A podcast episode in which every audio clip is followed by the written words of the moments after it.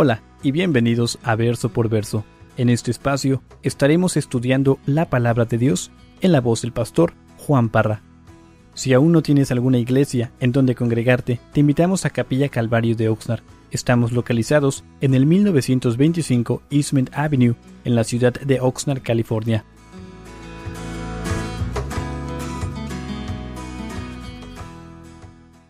Mateo capítulo 11. ¿Todos están ahí? ¿Cuántos están contentos? A veces uno llega los domingos y como que uno llega cansado, ya, es en la tarde, uno quisiera estar en la casa con un cafecito, una concha, un porquito, pero estamos aquí en la casa del Señor, mucho mejor. ¿Todos están ahí? Hermanos, ya tenemos tres semanas en, en, el capítulo 11 y les prometo que el día de hoy vamos a terminar el capítulo 11. Este, pero ha sido un capítulo bien interesante, porque en especial el domingo pasado vimos concerniente a Juan el Bautista y vimos cómo Juan, este gran hombre de Dios, el hombre que preparó el, el camino para el Mesías, para Dios encarnado, fue encarcelado en una prisión mientras nuestro Señor Jesucristo seguía con su ministerio. Y hablamos concerniente a lo que Juan el Bautista estaba padeciendo, ese tormento, esa aflicción de estar encarcelado por simplemente predicar la verdad. Ahora yo no sé cuántos de ustedes han padecido por, por pararse firmes en la verdad, pero típicamente es lo que, lo que suele suceder. Cuando nos paramos firmes en la verdad, eh, va a llegar una consecuencia en nuestras vidas. Y, estemos contentos por eso, porque la recompensa nos está esperando en los cielos. Pero vimos concerniente a Juan el Bautista, le, lo, lo, avientan en esta prisión y él se encuentra en esta prisión solo, triste. Y dice la palabra de Dios, creo yo, que, que lo consumió la duda. Por lo cual dice que envió a dos de sus discípulos para preguntarle a Jesús que si realmente Él era el Mesías que, que habían esperado. Y hermanos, eh, esa duda consume su ser. Pero vemos de que Jesús en su misericordia, en su amor, envía la palabra de Dios para consolarlo, para levantarlo, para decirle, sí, yo soy ese Mesías, yo soy Dios encarnado. Y hermanos, eso fue de gran aliento. Esa palabra fue de gran aliento para para, para, Juan el Bautista, pero tenemos que entender de que mientras él está encarcelado, los que lo metieron allí, Herodes, Herodías, ellos están libres, ellos están gozando de la vida, de libertad, de todos los placeres que esta vida nos da. Ahora, yo no sé cuántos de ustedes tal vez ven a un vecino, a un familiar que no están en los caminos del Señor y, y aparentemente parece que ellos están viviendo bien, que todo va bien, tienen tienen muchas cosas materiales, parece que, están felices y uno dice, Señor, ¿cómo es posible que este impío, este, este pecador tenga tantas cosas y, aquí yo, tu hijo, estoy, estoy padeciendo, estoy sufriendo? Hermano, lo cierto es de que tal vez Juan cuestionó eh, esa aparente indiferencia de parte de Jesús hacia no solamente él, sino a todo lo que estaba sucediendo, esa injusticia en el tiempo de Juan el Bautista. Pero en esta noche, hermanos, vamos a ver vamos a ver que nuestro Señor Jesucristo pone en perspectiva clara la consecuencia de vivir en el pecado. Hermanos, hay una consecuencia cuando vivimos en desobediencia, cuando vivimos en pecado y, no hay arrepentimiento en nuestra vida. Y es lo que vamos a ver en esta noche. Porque recuerden, todo será juzgado. Todo debajo del sol será juzgado a su tiempo. Entonces, están ahí, Mateo 11, verso 20. Dice, entonces comenzó a reconvenir a las ciudades en las cuales había hecho muchos de sus milagros, porque no se habían arrepentido, diciendo, ay de ti, Corazín, ay de ti, Bethsaida, porque si en Tiro y en Sidón se hubiera hecho los milagros que han sido hechos en vosotras, tiempo a que se hubieran arrepentido en silicio y en ceniza. Por tanto os digo que en el día del juicio será más tolerable el castigo para Tiro y para Sidón que para vosotras. Y tú, Capernaum, que eres levantada hasta el cielo, hasta el Hades serás abatida. Porque si en Sodoma se hubieran hecho los milagros que han sido hechos en ti, habría permanecido hasta el día de hoy. Por tanto os digo que en el día del juicio será más tolerable el castigo para la tierra de Sodoma que para ti. Hermanos, estas son palabras duras, palabras de un profeta y hermanos, aquí yo no sé si ustedes pueden percibir, pero en esa palabra, ay, lo dice dos veces. Hermanos, esa es una palabra de duelo, es una palabra de dolor, una palabra de aflicción. Y realmente en el corazón de nuestro Señor Jesucristo había dolor, había aflicción. Él estaba disgustado por estas ciudades que no se habían arrepentido. Ahora, ¿por qué? ¿Por qué es de que estas ciudades no se arrepintieron, hermanos? No sé si ustedes han tomado el tiempo para, para preguntarse el por qué. Y vemos aquí que nuestro Señor Jesús llega y les habla de una manera increíble, potente, porque a pesar de todos los milagros, esa palabra milagros es la palabra dunamis, a pesar de todo el poder que fue manifestado en estas ciudades de parte de Jesús, los habitantes de estas ciudades, hermanos, no cambiaron su estilo de vida. Ellos siguieron igual. Ellos no se arrepintieron de su pecado. Los milagros que ellos vieron con sus ojos despertaron curiosidad. Despertó curiosidad en sus corazones, despertó ese sentir de maravilla por, por lo que Jesús estaba haciendo, pero, pero no llegó al grado de arrepentimiento, no llegó al grado de incrementar su fe y Jesús sabía lo que les esperaba. Jesús sabía que esas ciudades impenitentes iban a recibir el juicio de parte de Dios. Y Jesús menciona esas tres ciudades, Corazín, Bethsaida y Capernaum. Ahora, eh, cuando te pones a estudiar concerniente a estas ciudades, hermanos, te vas a dar cuenta, eh, se sabe muy poco de ellas. Incluso en nuestros viajes a Israel, eh, yo he estado ahí seis veces, nunca hemos ido a Corazín, nunca hemos ido a Bethsaida. En sí, Corazín ni saben dónde está, tienen más o menos una idea más o menos por dónde está, pero solo Dios sabe dónde estaba esa ciudad. Bethsaida pasamos nomás de pasadita, sí llegamos a Capernaum. Y les he mostrado fotos de esta ciudad, Capernaum, la ciudad de, de, Pedro. Ahí tenía Pedro su casa, ahí es donde Jesús estableció Ah, su campaña, por decirlo ahí, y empezó a ministrar. Y, y, ahí se realizaron muchos milagros. Y el día de hoy, si tú llegas a esa ciudad, bueno, ya no es ciudad, son puras ruinas. No es como Belén. Si tú llegas a Belén el día de hoy, es una ciudad que está floreciendo. Llegas a Jerusalén, es una gran ciudad. Llegas a Belén de igual manera. Cuando llegamos a, Israel, llegamos al aeropuerto, llegamos a la nueva ciudad de Tel Aviv. Bueno, esa es la antigua ciudad de Jope, una antigua ciudad, hermanos. Y sigue aún el día de hoy, pero Corazín ya no. Bethsaida, ya no. Capernaum, puras ruinas. Y como les dije, ya, ya han visto las, las, fotos que les he enseñado de esta, de, esta, de esta ciudad, Capernaum. Y ahorita vamos a hablar más concerniente a esta ciudad.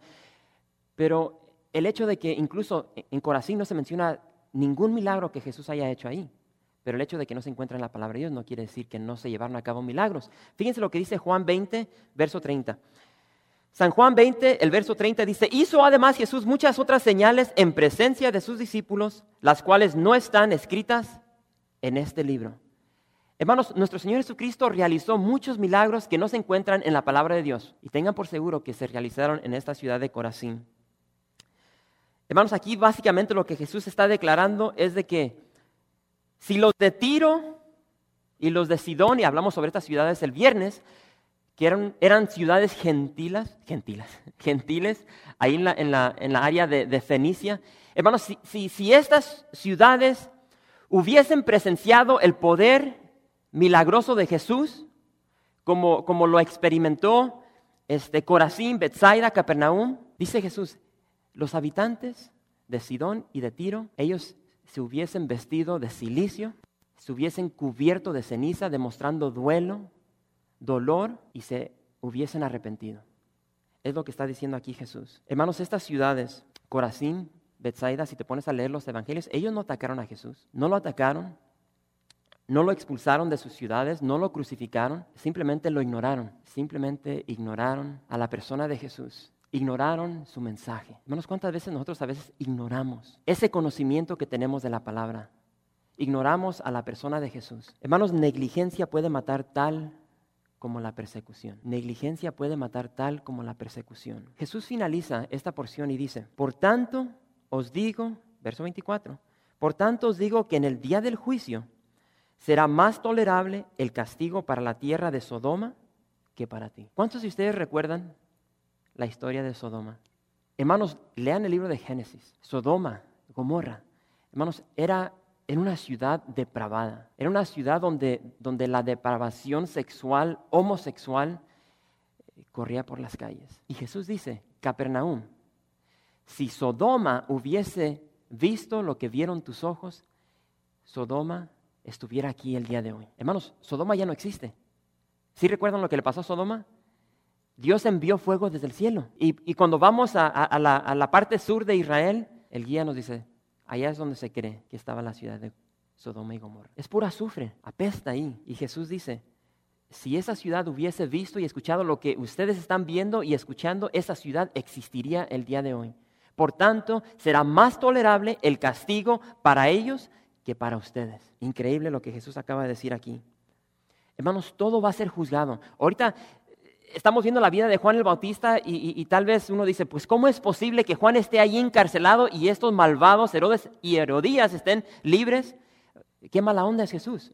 No, todo tiene su tiempo. Al tiempo preciso Dios va a juzgar toda mentira, todo pecado, toda fornicación, todo, todo será juzgado al tiempo del Señor. Y aquí vemos algo bien interesante y vamos a llegar ahí. Mateo 11, 25 dice, en aquel tiempo, respondiendo Jesús dijo, detengámonos ahí. ¿Cuántos de ustedes han escuchado a Jesús orar? ¿Alguien ha escuchado a Jesús orar? Nadie.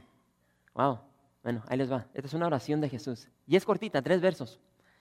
En aquel tiempo respondiendo Jesús dijo, Te alabo, Padre, Señor del cielo y de la tierra, porque escondiste estas cosas de los sabios y de los, y de los entendidos y las revelaste a los niños. Sí, Padre, porque así te agradó. Todas las cosas me fueron entregadas por mi Padre, y nadie conoce al Hijo sino el Padre, ni al Padre conoce alguno sino el Hijo, y aquel a quien el Hijo lo quiera revelar. Venid a mí todos los que estáis trabajados y cargados, y yo os haré descansar. Llevad mi yugo sobre vosotros, y aprended de mí que soy manso y humilde de corazón, y hallaréis descanso para vuestras almas. Porque mi yugo es fácil y ligera mi carga. Qué hermosas palabras. Aquí vemos a Jesús elevar esta oración, alabando a su Padre por haber escondido estas verdades de los inteligentes, de los que supuestamente lo saben todo, de los sabios, de los orgullosos, y se las, se las ha revelado a los humildes, a los niños. Para los que son maestros, los que tienen ese privilegio de ser maestro aquí en los salones, hermanos, es tan hermoso, es tan hermoso ver la inocencia de los niños. Es tan hermoso ver esa fe que ellos tienen. Y les compartí el viernes de que ah, la hermana China me dio un puño de puras oraciones de nuestros niños. Creo que eran del grado quinto y sexto. Y hermanos, la fe que ellos tienen, esas, esas oraciones que ellos escribieron concerniente a lo que ellos desean hacia sus padres, sus familiares, los deseos que ellos tienen concerniente a su relación con Dios. Es increíble. Una oración que estaba leyendo, eh, su oración de esta niña era de, no apartarse de Jesús. Otra niña oraba por su padre y, y escribió y dice, Padre, consuela a mi padre, porque acaba de perder, no recuerda su mamá o su abuelita. Y aquí está intercediendo por su padre. Algo hermoso. Y, ellos, los niños entienden, entienden el Evangelio. No, no es algo complicado para ellos. Ellos lo reciben. Y es lo que está diciendo aquí Jesús. Eh, un, sabio se puede ahogar en, un vaso de, agua porque está tan pesado de la cabeza que necesita lógica para todo. Y así no es con los niños. Después, hermanos, vemos aquí de que después de reprender estas ciudades, después de declarar el juicio que les espera, después de orar a su Padre y declarar que, que solamente uno puede llegar al conocimiento del Padre a través del Hijo. Hay un proceso. Jesús hace una invitación y quiero que la leamos una vez más. Verso 28, venid. Jesús invita y, te invita en esta noche y te dice, ven. Venid, venid a mí todos. Ahora, ¿qué significa la palabra todos? Todos. Dice, venid a mí todos los que estáis trabajados y cargados, y yo os haré descansar. Llevad mi yugo sobre vosotros y aprended de mí que soy manso y humilde de corazón, y hallaréis descanso para vuestras almas, porque mi yugo es fácil y ligera mi carga. Ahora yo te pregunto, ¿cómo entraste en esta noche? ¿Cómo llegaste aquí a la iglesia? ¿Cansado? ¿Desesperado? ¿Estresado? ¿Cómo llegaste en esta noche? ¿Enojado? ¿Habrá alguien aquí que se peleó con su esposa o con su esposo antes de llegar? O tal vez tuvieron un conflicto con sus, hijos y a veces llegamos a la iglesia todos enojados y llegamos aquí como que ya se quitó todo, ¿verdad? Tenemos que cambiar el rostro porque estamos en la casa de Dios y no queremos aparentar que somos unos amargados. ¿Cómo llegaste en esta noche? Hermanos, los problemas caen sobre nosotros y nos tumban. Hermanos, el viernes, el viernes yo ya para, para cuando me fui aquí después del servicio, yo parecía que llevaba mil libras encima de mí todo el día hablando con personas Y, las personas llegan y te comparten, estoy pasando por esto, estoy pasando por esto, estoy pasando por esto. Y, uno yo me agarro y parece que inconscientemente eso te empieza a cargar y uno se cansa. Hermanos, nuestra cultura, por si no lo sabían, nuestra cultura pone una gran carga sobre nosotros, una gran carga sobre nosotros. Vivimos en una cultura que nos enseña que nosotros merecemos ser servidos. La cultura en la cual vivimos nos enseña de que nosotros merecemos ser servidos. Nos enseña de que necesitamos tantas cosas. Prende la tele. Hoy le dije a una pareja, prende la tele cuando llegues a casa y, ve todos los comerciales que, van, a, salir en, un término de media hora, una hora. Y tienes comerciales de puras cosas materiales que, te ponen en tu mente de que necesitas una nueva tele, un nuevo refrigerador, necesitas una nueva estufa, una nueva secadora y lavadora, necesitas un nuevo carro, necesitas una nueva mujer. Todos los comerciales, para todo. Ponen a las mujeres ahí semi desnudas. Entonces empiezas a ver a estas mujeres, empiezas a ver los, los, programas que hay, que no son realidad, supuestamente programas familiares, y ves estas familias que todo lo tienen. Entonces uno piensa de que esta es la familia ideal. Y empiezas a sentirte, hey, tío, que yo no tengo eso. Yo no tengo lo que esta familia tiene. Unos casonones, tienen unos carros. Entonces te mete un sentir de que algo te está faltando. Entonces entra ese deseo, no, pues tío, que si ellos lo tienen, también yo, ¿sí? Y entra un espíritu de competencia de que te hace falta algo, el comercial, del nuevo celular. Híjole, yo no tengo el 5, nomás tengo el 4, ¿sí? El Sprint, hablando, ¿recuerdan cuando salió este, el, nuevo teléfono, el Sprint? Acaba de salir el, el, el, chulada de teléfono. Bueno, después salió el nuevo, que porque el nuevo podías ver películas ahí en 3D. Entonces ahí va toda la gente comprando el mentado teléfono Evo porque puedes ver películas en 3D y sin lentes, ¿sí? Sin lentes, tecnología. Sí, y es lo que nos enseña esta cultura de que necesitamos más y más, de que merecemos recibir más y más. Y hay un afán, hermanos, hay un afán por llegar a la cima, de tener éxito. Ahora, ¿cómo se define el éxito? Sí, porque esa es la mentalidad, tan siquiera aquí en Estados Unidos. Tenemos que ser exitosos y queremos llegar a la cima. Pero, pero ¿cuál, es, ¿cuál es la definición del éxito? ¿Sí? Y hay un afán por buscar prosperidad, hay un afán por buscar fama, ser reconocido, uh, títulos, educación, conocimiento, cosas materiales, sexo, placer egoísta. Y como vimos el viernes, hasta uno empieza a manipular este libro y uno se crea, uno diseña su propia religión que te convenga a ti. Lo vimos con Micaías. Una religión diseñadora, una religión cómoda, una religión conveniente para ti. Y usas esa religión para justificar tu pecado. Esa es la cultura en la cual vivimos, hermanos. Y este tipo de religión, esta cultura, nos roba de vida. De la vida verdadera que está en Cristo Jesús. Y hermanos, nos deja vacíos, nos deja inquietos. Micaías le quitaron su prosperidad, las cosas materiales, su religión, sus dioses, le quitaron todo y al final dice, tío, ¿qué, ¿qué más me queda? Pues nada, porque toda su vida la invirtió en estas tonteras que no sirven para nada. Y es lo que vemos el día de hoy. Hay un afán para alcanzar ese éxito y lo vemos en las personas. Se están matando, ya sea en educación, quieren alcanzar títulos, diplomas, ¿a costo de qué? Se están matando en la escuela, en el trabajo y en el proceso abandonan su hogar, abandonan a su esposa, a su esposo, a sus hijos y después se quedan rascando la cabeza. Hey, tío, que me dejó mi esposa, me dejó mi esposo. Pues porque nunca estás en la casa. Ese es el resultado del éxito, ¿sí? Y empiezan a acumular las cosas. No quiero una tele nueva, quiero un carro nuevo, una casa más grande, quiero esto, quiero. Y uno lo va buscando. Y lo, lo obtienes y no te llena. Se queda ese vacío dentro de ti. Tal como sucedió con Micaía. Y Agustín dijo algo que es tan cierto. Él dijo, nuestras almas estarán inquietas hasta que encuentren descanso en Él, en la persona de Jesús. Nuestras almas estarán inquietas hasta que encuentren descanso en la persona de Jesús. Queremos llenar nuestra vida con todo lo que tiene este mundo, con excepción de Jesús. Y esa es la clave.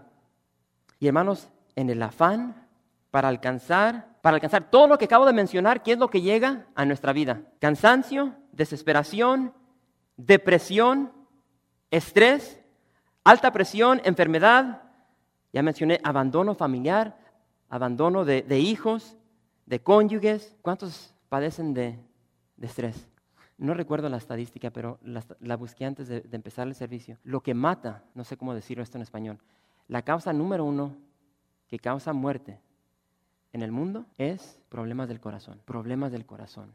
Estrés, alta presión, diabetes. Porque en esta vida, hermanos, es una vida rápida. Corremos para allá, corremos para acá y para allá y para allá y para allá y para allá y para. Y nuestro corazón está alterado. Nuestra mente está corriendo. Por eso llegamos a casa en la noche y no podemos dormir. Tenemos los ojos pelados como las lechuzas porque nomás estamos pensando en todos los problemas, en todo lo que nos está agobiando. No hay paz, ¿sí? Y ahí empieza el estrés, ahí empieza la depresión. ¿Y qué es lo que hacemos? Medicamento. Y nos empezamos a tomar medicamento, pero no cambiamos la forma de pensar. Y nos rellenamos de medicamento, pero no hay un cambio aquí arriba. Jesús dice, venid a mí, venid a mí. Y dice, y llevad mi yugo. Venid a mí y llevad mi yugo y hallaréis descanso para vuestras almas. Jesús te invita, dice, ven a mí. En mí vas a encontrar descanso. Ahora, yo no sé cuántos, yo no sé cuántos de ustedes escuchan esta estas palabras de parte de Jesús y tal vez te rascan la cabeza y no entiendo lo que está pasando aquí. Hermanos, un yugo, lo pueden ver ahí en la pantalla. Hermanos, un yugo habla de trabajo, un yugo habla de una carga pesada. Y como les acabo de mencionar, parece contradictorio lo que Jesús está diciendo. Jesús dice, ven a mí y vas a encontrar, vas a hallar descanso. Pero te dice, montate este yugo. Y no sé cuántos de ustedes tal vez se han preguntado eso. Si nos invita a descansar, ¿por qué? Entonces nos llama a ponernos esto sobre nuestro cuello, sobre nuestra espalda. Y hermanos, un, yugo, como lo pueden ver aquí, era un pedazo pesado, pedazo, un pedazo pesado de madera. Y sabemos de que ese yugo era diseñado especialmente para el cuello de un animal, para el cuello de un buey. Y este yugo le permitía al animal poder jalar una carga, ya, ya fuese un arado o un carretón. Y hermanos, el, el, el crear un yugo no era cosa fácil. Para, para, diseñar, para fabricarse un yugo, se necesitaba un carpintero hábil, un carpintero experto. Porque la madera tenía que ser lijada para que quedara lisa en la parte interior del yugo, para que cuando se le pusiese al animal no, no le causara lastimaduras, llagas en el cuello. Entonces se llevaba mucho trabajo para diseñar uh, estos yugos.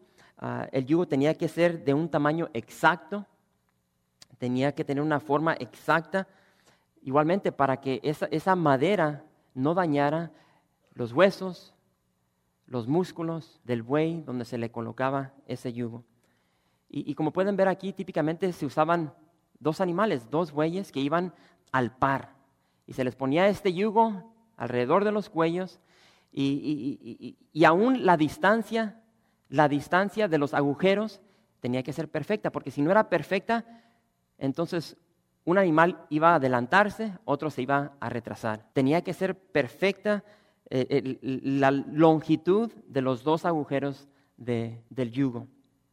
Si no era perfecta, como les dije, uno se adelantaba o se atrasaba. Entonces, ¿qué qué es lo que causaba esto? Causaba una carga demasiada sobre los animales. Y ese no era el propósito. No solamente eso, sino que cuando llegaba, esto es lo bien interesante, cuando llegaba el tiempo de entrenar a esos nuevos animales, ¿sí? Porque se tenía que entrenar para esto. Entonces, cuando, cuando querían entrenar un nuevo buey, ¿qué es lo que hacían? Traían al nuevo buey, al novato, al principiante, y lo ponían al par de, un, de uno de los bueyes que tenía mucha experiencia, uno de los más fuertes, los más grandes, y los juntaban, ¿sí? y empezaban los dos animales a caminar. El propósito de esto, hermanos, era de que el buey principiante, el novato, aprendiera del viejo. En sí, el viejo, el más fuerte, hacía todo el trabajo. Hacía todo el trabajo.